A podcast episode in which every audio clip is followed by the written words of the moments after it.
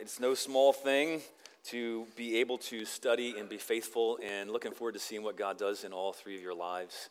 Uh, it's going to be really exciting. And then I'm also really excited because, um, at least for a couple of them, we get to have them around for a little while longer. And the reason I'm excited about that is because we, we need every generation we need a multi generational church if we're going to pursue God and benefit from all the gifts that He's given to us. And so I'm not just grateful as a parent, but I'm grateful as a pastor to be able to have uh, young adults in our church adding to the vitality of our church, bringing their own gifts and their own right and benefiting our body too. So I'm looking forward to that.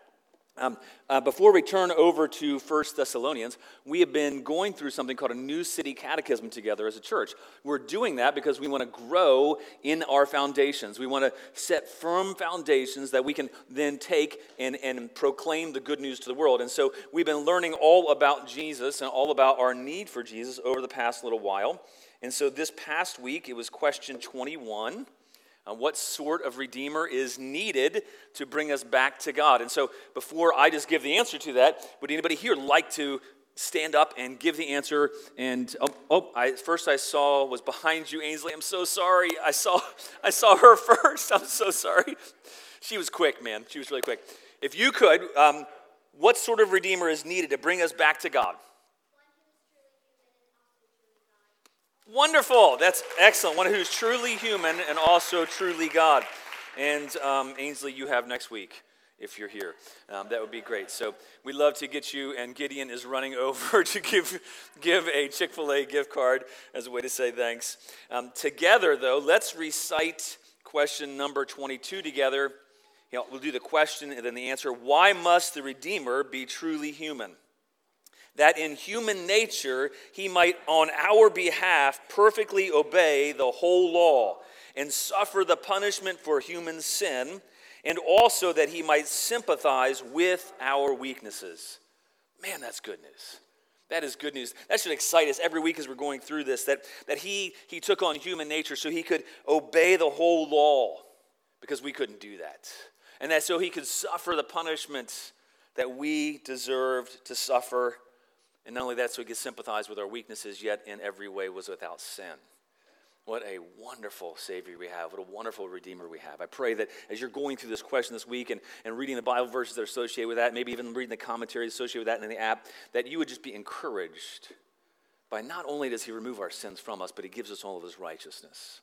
And not only that, He doesn't just leave us alone. He day by day prays for us and sympathizes with us in our weaknesses. And I pray that that would draw your affections towards God even more. Well, turn your Bibles to 1 Thessalonians. We've been going through Paul's letter to the church in Thessalonica, and we are now at verse 9 of chapter 3. So turn to your Bibles, 1 Thessalonians chapter 3, verse 9.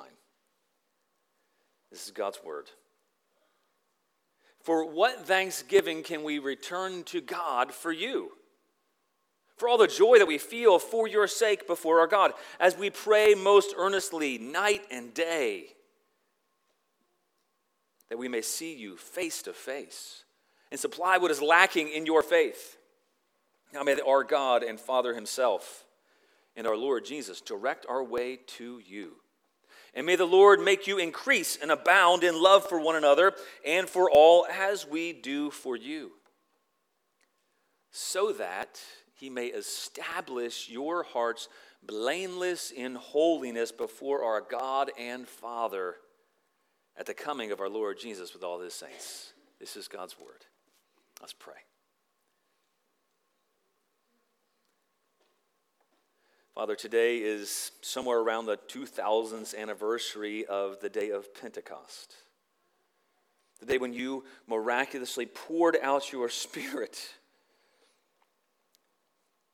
God, when you caused people to speak in other tongues and, and brought thousands of people to faith in you by your miraculous working.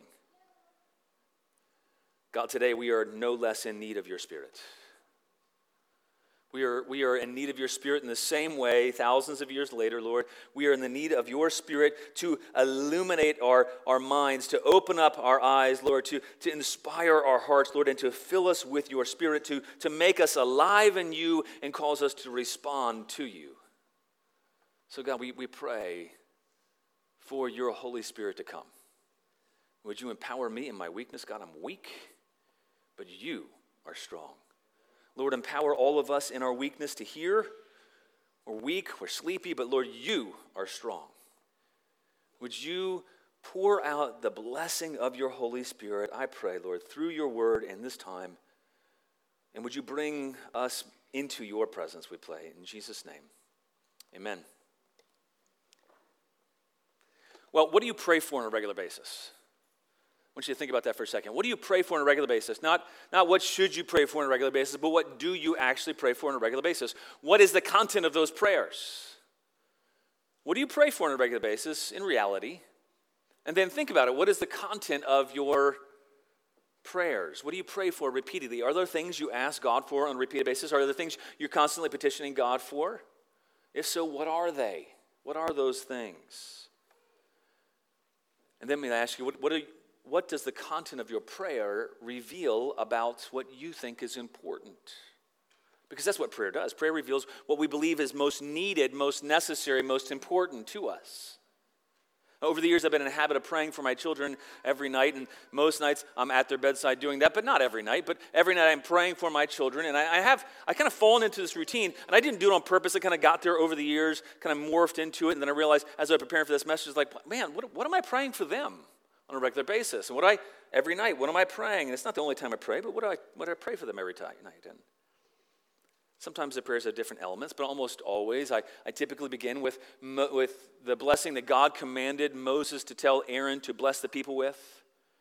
In Numbers, we often end our services with that as well here. And, and that's where, where God has says, hey, Moses, tell Aaron to bless the people this way. Bless them in prayer. And so in number six, he says, The Lord bless you and keep you. The Lord make his face to shine upon you, be gracious to you. The Lord turn his face towards you and give you peace. Why did God tell Moses to command Aaron to pray, to bless the people that way? Because really, God saw this is the most important thing that, that God's favor would shine on them, that God would bless them and keep them, because we need God to bless and keep us, that, that God would be gracious to them because we need God's grace, and that God's face would be turned towards them in favor and give them peace. Really, it covers all the bases if you think about it. That's, that's the blessing that I want. So every night I, I tend to pray that blessing over my children. And then I, then I pray some other form of protection for them. Almost always I pray that God watch out over us all, that He keep us safe, that He protect us from any kind of evil, any kind of harm, any kind of accident, that, that He would give us sweet sleep, He'd give us dreams from Him, and that He would help us love Him more and love each other more. Some form of that, almost every night. And as I was thinking about this message, thinking about Paul's prayer and what Paul thought was important, I was thinking about what do I find important? What is most important? And what's revealed is what I think is most important in my prayers. What do you pray for? What do you pray for when you don't know where a loved one is or they're in danger, they're in harm? What do you pray for when you're in trouble?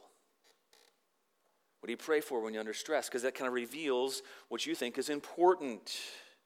You know, sometimes we just pray hurried prayers of desperation. That's good, that honors God. But what do you pray for in those times where you had time to think about what you're praying for? The Apostle Paul, he's had time to think. He's had time to think about what they really need, about what the Thessalonian church really needs. And he is praying here in a very condensed way. He prays a condensed prayer, and he thinks about at least, at least three things that he's praying for for them. And they reveal what's important to the Apostle Paul, and really, as a church, what's important to us. And he's not just doing it because he's trying to say, here's how I pray for you, but he's also modeling intentionally for the church in Thessalonica because he wants them to see what's important. I think God would have us see what's important from the apostles' prayers as well because he's writing instructionally. He's writing to instruct them in how he prays so that they can see what's important in prayer. It's not the only thing. But what's evident, first and foremost, is he has this desperate desire to be with them. He, he wants to be with them face to face. He, he wants to have fellowship in Christ with them. I mean, listen to his language in verse 10. Listen to what he says in verse 10. He says, We pray most earnestly, night and day. The, the literal language there is this is picture of begging God. God, would you please let us be with them? Lord, we beg you, we beseech you. And he says earnestly, this is not disingenuously, he, he longs to be with them, to share fellowship in Christ with them. Now, why is he writing that? Because it's through this shared fellowship in Christ that we experience the other things he's going to pray for in just a moment. But he's, he's, he's intentionally, deliberately, he wants to be with them physically. And look at verse 11. It says, Now may our God and Father himself and our Lord Jesus direct our way to you, because he knows that God ultimately is the one who directs our way to fellow believers. You know, Paul knows that as much of a blessing as letters can be and correspondence can be and emissaries sent on his behalf can be, he knows there is no substitute for in person, face to face communication, for in person sharing of our life in Christ together. And, and, and it's not the main point, but boy, that is significant and drives all of what we're going to see here is that we share a life in Christ together and that our shared life in Christ is meant to function. We, we need that shared life in Christ together. Paul felt that need desperately. We're meant to feel that need. We, we need to share life in Christ together, um, to be supplied with faith. That's what he's going to pray, to be supplied with faith. He's going to pray that, that we superabound in love and that we be strengthened in holiness. And all those things are coming. He's praying for those things to come through shared life in Christ together. Don't, don't downplay that. You know, in this age that we live in, it's really common for us to get used to getting information from distant sources. You can, you can listen to a podcast. Not the biggest fan of that, but lots of people love podcasts. Listening, getting information from a podcast. You can, you can read a blog, you can look at somebody's social media. There's all kinds of ways to assimilate information. And the danger in that is that we can think that somehow it's a substitute for in person, face to face sharing of our life in Christ. And Paul, Paul is not content with that distant relationship. He's not content with just hearing about them in a letter, writing to them a letter, you know, the, the ancient equivalent of a blog or whatever it might be. He's not content with that. He wants to be face to face because there's something about that face to face interaction, communication, that sharing of our life together in Christ that, that imparts the things he prays for. He prays that he would share a life together in Christ so that at least, at least three things would occur so he can supply their faith. He prays that way. So that they would superabound in love. And that they would be established or strengthened, their hearts, the very core of their motivation would be strengthened in holiness. Because those three things all flow from being together. Paul is desperately praying that way. Lord, would you bring us together so that they can be supplied with faith where it's lacking, so they can superabound in love and also be strengthened in holiness. And that's the result that, that Paul prays for, but it's also something that, that we need in our life in Christ together. And we need that face to face personal interaction if we're going to experience that.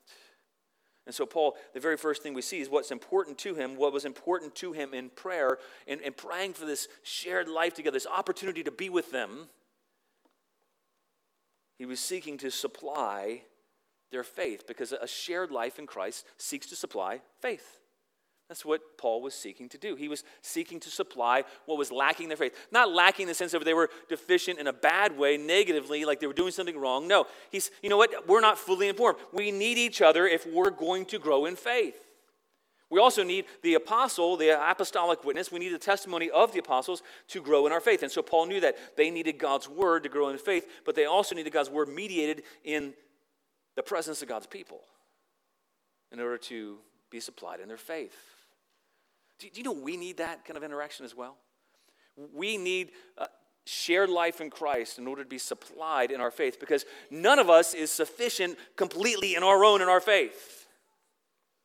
You know, God made us that way. We, we went through the letter to Corinthians a while back, and we saw that each one of us has a different part, a different role in the body. Every, everybody's made a little differently, uniquely. God has gifted each and every member here. Don't forget that. We need shared interaction if we're going to be supplied in our faith in areas that are lacking. You know, you might be strong in a certain area of your faith and living out your faith filled life, trusting in Christ. You might be strong in one area. And somebody else might be weak in the exact same area you're strong in. Or, or someone else might be strong in the exact area that you need to be strengthened in. Paul was aware of that, and so he prayed that way that, that we would be supplied, that the Thessalonian church would be supplied in their faith and supplied by a shared life together. So he asks this rhetorical question. He says, How can I possibly pay, pay God back for, for all the joy that I experience in his presence because of you? Because Paul sees that God has been working in their lives. He's overjoyed, but he knows he doesn't stop there. The initial response to Christ is not sufficient. What they need to do is, is to grow and continue to grow in faith. And so Paul knows that we need that shared life to grow in our faith. Church, don't be content with being at a distance from other people in the church. Don't, don't be content with being, I'm just going to learn from afar. No, it's as we share our lives together that we are stimulated, that we grow in faith together. And their faith, Gordon Fee says in this passage, is not about their way of entry into Christian life. This is not, he's not saying, hey, they're not yet Christians. No, it's not about a way of entering into Christian life, but of the way they live out that faith in a very practical, everyday circumstances. That's their faithfulness. So he's praying that he might be able to supply their faith. It's as you see and hear testimonies. I love that we're going through this Saturate Field Guide together as a church, and, and we get to hear at least once a month people's stories. Why? Because I need to hear those. I, I need to hear the stories of other believers, how God has been at work in their lives, because it builds my faith. It supplies what's lacking my faith. I can hear, wow, God was at work in, in, these, all these different ways. God has been at work in their lives. He's currently at work in their lives. And that is the supply of faith. And that helps buoy up my faith. Know how many times my faith has been encouraged as I watch somebody else walk through hardship or difficulty or suffering or through a parenting issue or through marriage issues and see God sustain them and strengthen them actually as a means to sustain and strengthen my faith. Talking to other believers and, and hearing about how God's at work in their lives. Hearing about how they're sharing the gospel with their neighbors. Hearing about how they're leading a Bible study with other people in the neighborhood. And how those people are bringing other people without even being asked to. And how God's at work. That, that builds faith. God uses our shared relationships to supply what's lacking in our faith. Not just knowledge about God, but knowledge that's applied, that we see knowledge of God working in reality. I mean, how many times has your faith been built as you've heard somebody else's testimony? Or have you seen them remain faithful? How many, how many times is, have you been encouraged as somebody's listened to your problems, then encouraged you specifically from God's word and supplied your faith to supply what was lacking? A shared life in Christ is meant to supply what's lacking. And, and I love how Paul prays. He, he says, you know, in the previous verses, he said that Satan had hindered them. And he prays now that Jesus and God the Father, would you remove all hindrances so that I can be with them? Do you think of gathering together with God's people that way? Do you think, hey, Satan is constantly trying to hinder us from being together? Did you know that? Do you ever have arguments on the way to church on Sunday morning? And you're like, I'm not going to do this. I'm just going to turn around. Like, you ever feel that way? You ever gone home on the way to care group because you and your spouse or your kids or whoever or your friend, you got in a fight and you're like, I just can't do this. I'm not saying it's wrong to turn around, but I, but I actually see that behind that is, is, you know, the devil's actually trying to hinder us from being together. He's trying to hinder us. I'm too tired. Life's hard right now. I don't feel good. I'm discouraged all those areas, all those times when we actually need fellowship the most, is, is actually Satan is often hindering us. And so Paul prays, Would you, Jesus, God the Father, would you remove all hindrances? Would you make it a way, a way possible for us to be together? Because that's how our faith is supplied. That's what he prays for. Do you, do you pray that way? Do you think that way? Do you pray, God, would you remove a hindrance? Lord, would you give me strength? And by, it might shock you to know, by the way, that your small group leaders may not feel like being there either. But boy, I, am always just so encouraged. I've never left a time together with God's people I thought, you know what? God wasn't present. No, God's always been present in some way. He always is present to bless. When His two or more gather in His name, God is there in our midst. And we need that. We need that to supply our faith. Don't let the devil hinder you. Ask, ask the Lord to remove, just like Paul's praying, Lord, God, would you remove all hindrances? Would you, would you remove the things in my life that, that keep me, that are barriers, Lord, to maybe this maybe it's judgmental attitudes, maybe it's viewing people self-righteously. Lord, would you remove all that stuff so that I can I can benefit and I can supply faith to others? First kind of question is are, are you face to face with other believers? Are you sharing life? Do you supply life?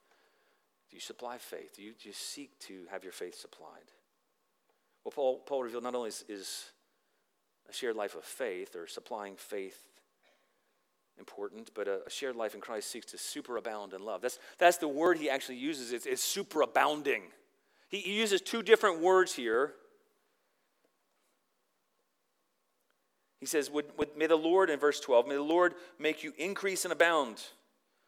And, the, the, English language is trying to get their head around the fact that there's two very similar words. It's superabound and abound. So they're like, well, that sounds a little weird to say superabound and abound. So we'll say increase and abound. But Paul prays so he can be with, together with them so that they might superabound in love, so they might be overflowing in their love for each other and then for the saints.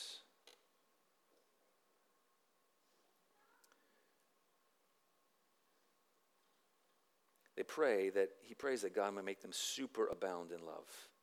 You know, think about that word. It's to be like so full that it's like filling up a reservoir until it begins to overflow. It spills over. It has an effect on everything around it. It, it goes over the dam. It fills everything up and super abounding in love. This is a love that seeks to supply what's lacking in other people's faith. A primary way that this young church is meant to grow in their faith is through God making their love for one another superabound. You see, faith is actually tied to love because faith is worked out in, in love. Faith is seen. The results of your faith in Christ are seen in how you love one another. And by the way, that inspires and spurs you on to love somebody else too. When you have experienced the love, the affection of another believer for no good reason, and I know you have because I see that kind of love at play in our church all the time. If you've experienced that kind of sacrificial love, the love that, that sticks with you, that stays up late praying with you, that brings meals, that seeks to care, that mows your lawn, that does whatever the different ways that we can show our love, it has an effect. It actually is the means to stir up our faith. And then it makes us love Jesus even more and say, Thank you, God, that, that you have changed their life so much that you show me your love through other people. And that's what the shared life does. It seeks to superabound in love. And notice that he says, No, I want you to superabound in love for one another first, and then for all others. Now, he doesn't necessarily mean people outside the church. He could mean people outside the church as well, but first, starting in the church. You know, I love my family in a way that's unique compared to all of you. I love you. You are my family spiritually. But I, but I love my, my physical family in a way that's unique. And he's saying that in a, in a church family, we're to love our church family in a way that's unique, that has a special kind of love. We, we start there, we, we share this love for our church family, for those who are in God's family. And, and through that sharing of love, that's how God uses to actually make us more like Him. I want you to think for just a moment how have you been loved by other believers? Don't think about all the offenses for a minute, but how have you been loved by other believers in this church? How have you seen God's love at work in them? Now, now one of the ways we can see God's love at work in other believers is, is when we see that we've offended somebody else. Anybody here ever offend somebody else in the church? Like, my hand is up, okay? Anybody else offend somebody? Anybody else been a, been a kind of a jerk to somebody else? I mean, come on. Been impatient, self righteous, been rude, unkind. And then, and then to experience the love of Christ through forgiveness, man, that's compelling. It makes me want to be like Jesus. It makes me want to love like that. The kind of love that puts up with us in our foolishness, the kind of love that when we're unlovely, and by the way, all of us are unlovely at times. And when we're loved and uh, when we're unlovely and that through that shared fellowship that we have together, that makes us love Jesus more and want to love Jesus more and want to grow to be like him. And it's our love as a Christian community. Jesus said, they will know you by your love for one another. That's where it starts. The church is meant to be this training ground for, for loving all people. Just like if you want to play piano publicly or want to go have a public recital, the first place you begin to practice is, is likely at home in your own family. And so Paul is saying, you know, practice loving. I want you to superbound in love for one another first before you take it on the road. If you're not loving in the community of the church, let me tell you, that's, that's not only not compelling, it, it, it speaks of hypocrisy. And so he says, I pray that you would superbound in your love for one another and for all others. Um, the truth of the gospel, it's, it's made real by our love for each other. It's made real and appealing. I, I, like the way John puts, John Stott puts it. He says, he says, truth is hard if it's not softened by love. If you're just going to give people gospel truth without loving them, if you're going to tell people the truth without loving them, then that's hard. He says, truth is hard if it's not softened by love, and love is soft if it's not strengthened by the truth. So our faith and love go together. The truth of our faith must be coupled with superabounding love. Paul was praying they might superabound in love for all. But love's not automatic, it's learned, isn't it?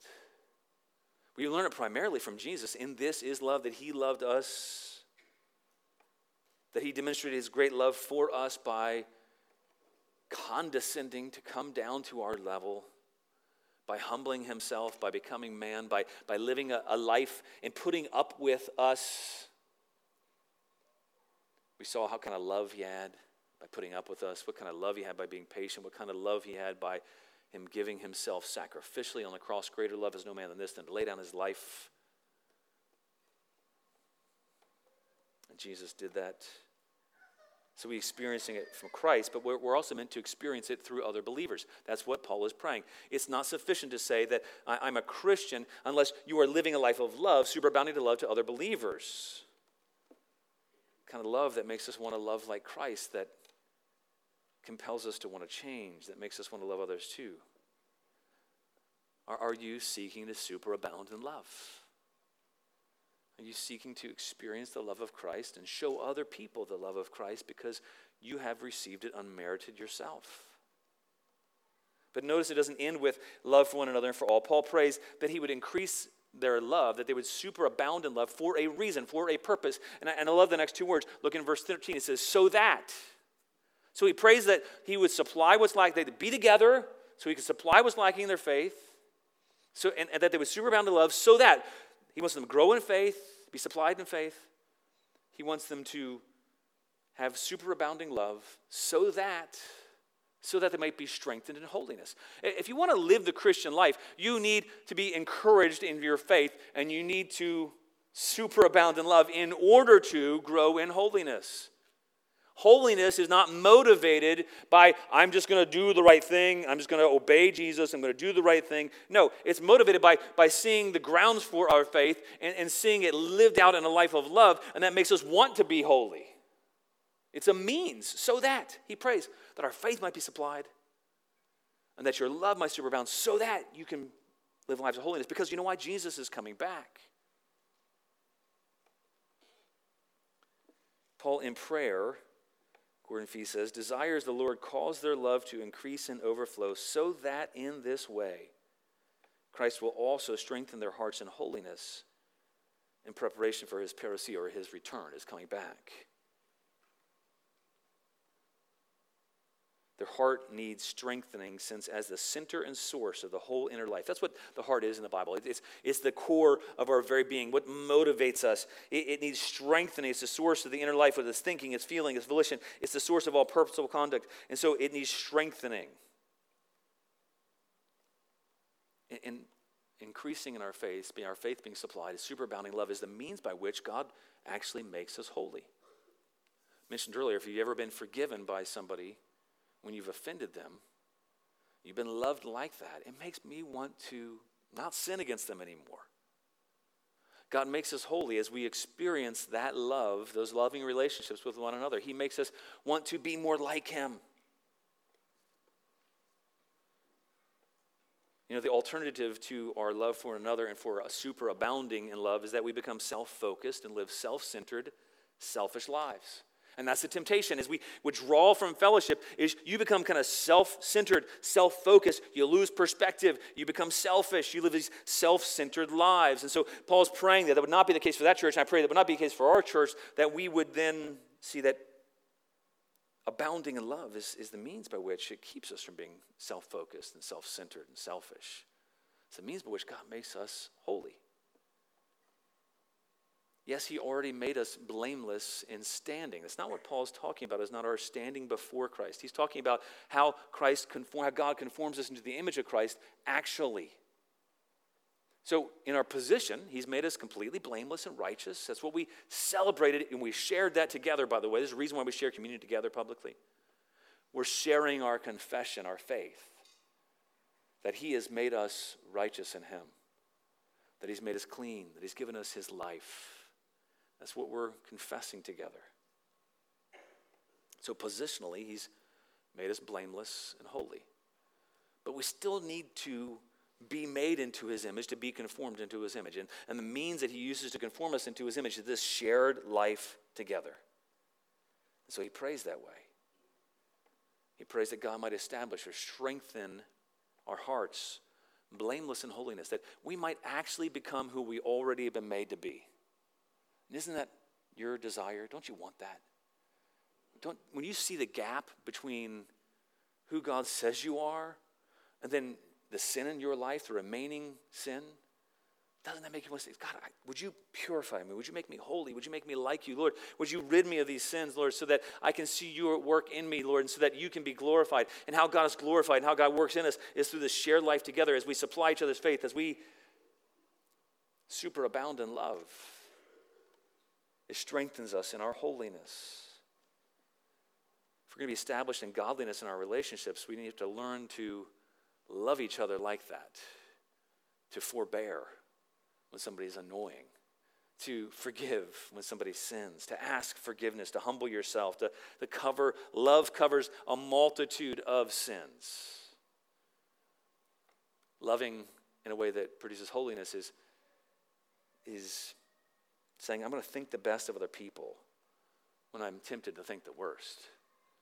I'm going to humble myself because I love them even though right now I feel like they're being proud. I'm going to love them. I'm going to show them grace because God has shown me grace. That's, that's love that compels us to live more holy.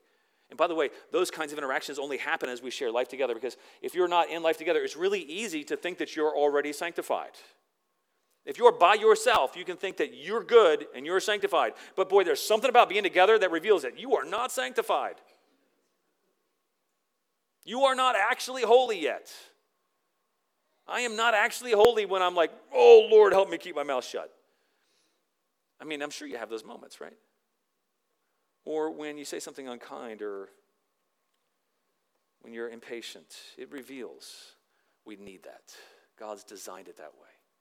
He's designed it so we benefit from this shared life together, supplying each other's faith, superabounding love, so we can strengthen in holiness. This shared life in Christ is the means that God uses. That's what Paul's praying. He's praying that we will share life because this is the means that God uses until he comes. He is coming back for a bride. Jesus is returning. We have that guarantee. And one of the means that he, he lets us know, that gives us confidence that we are believers, is as we see the love of God at work in other people's lives and our lives, as we see that we're growing in holiness, we be confident that, that God, you're actually at work. I, I, really am a believer. I really am a Christian. God, I, I'm going to be faithful to the end because you are keeping me faithful to the end, and He uses these means to do so.